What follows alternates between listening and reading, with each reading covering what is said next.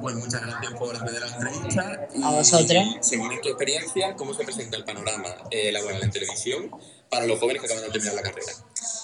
Pues, hombre, el tema de- del periodismo actualmente es complicado porque lo estamos viendo todos los días. Ahora van a cerrar, eh, nuestros compañeros del mundo en Andalucía se van a quedar sin trabajo.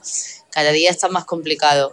Pero bueno, eh, es un reto que, que tenemos que aceptar todos porque es lo que nos gusta. Tendremos que buscar otras vías eh, otro modo de financiación y otra manera de ejercer el periodismo y, nos- y adaptarnos a las necesidades del mercado. ¿no? Yo, como me, a mí me gusta tanto la profesión y, y amo tanto la profesión, me compensan estos, estos picos y estos altibajos, ¿no? Y, y creo que, que hay que luchar por, por, por dignificar nuestro, nuestro oficio. Y según tengo entendido, tú empezaste en radios. eh, Sí. Eh, ¿Encontraste muchas dificultades a la hora de abrirte camino en el mundo del periodismo?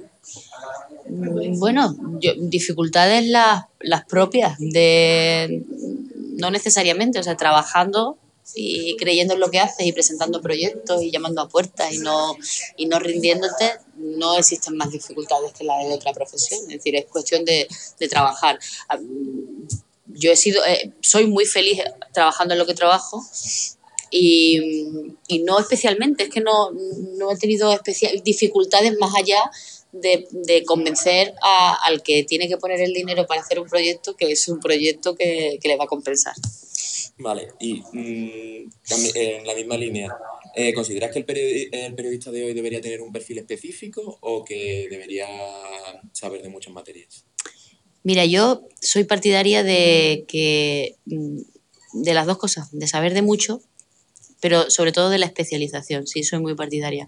Porque yo creo que cuando tú eh, te sientas a hablar de economía, te gusta que el periodista que te está contando la historia sepa más de economía que, de nada. Soy muy partidaria de la especialización. Es verdad que yo no me he especializado en nada. ¿eh?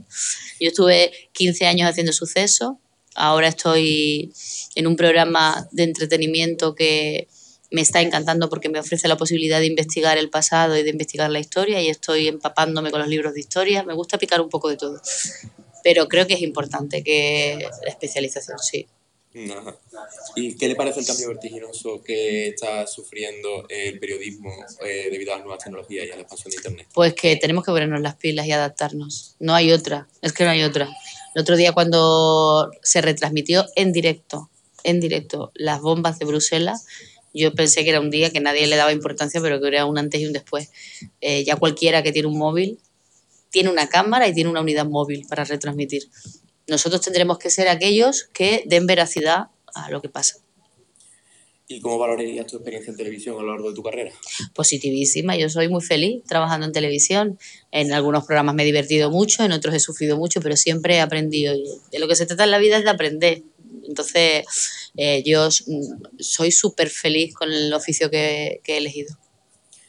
Y en tu opinión, ¿cuáles son las ventajas y desventajas del trabajo peri- eh, de un periodista freelance con respecto a un reportero? Eh, es que mm, reportero te, te refieres a que está contratado por una Claro, por empresa. una cadena.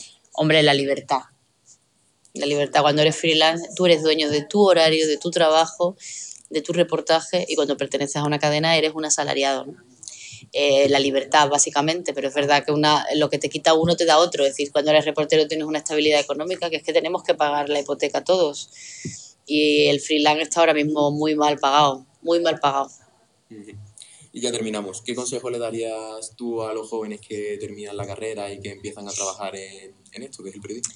Pues mira, yo lo que he dicho en la, en la conferencia, básicamente que soy gran defensora de los fracasos y que los fracasos son los que te enseñan y que en Estados Unidos el fracaso no se le da tanta importancia como aquí, porque es una lección de vida. Un fracaso es una lección, algo que tú deberías de aprender y que no hay que des- desanimarse. Si eh, un proyecto no sale o no sale como tú esperabas, hay que intentarlo otra vez. Y eso es lo que yo hago, es decir, esto no ha salido, bueno, pues no pasa nada, yo me reinvento, hay que reinventarse constantemente y que van a entrar en la profesión y el oficio más bonito del mundo. Por lo menos eso es lo que yo pienso. Bueno, muchísimas gracias. A vosotros.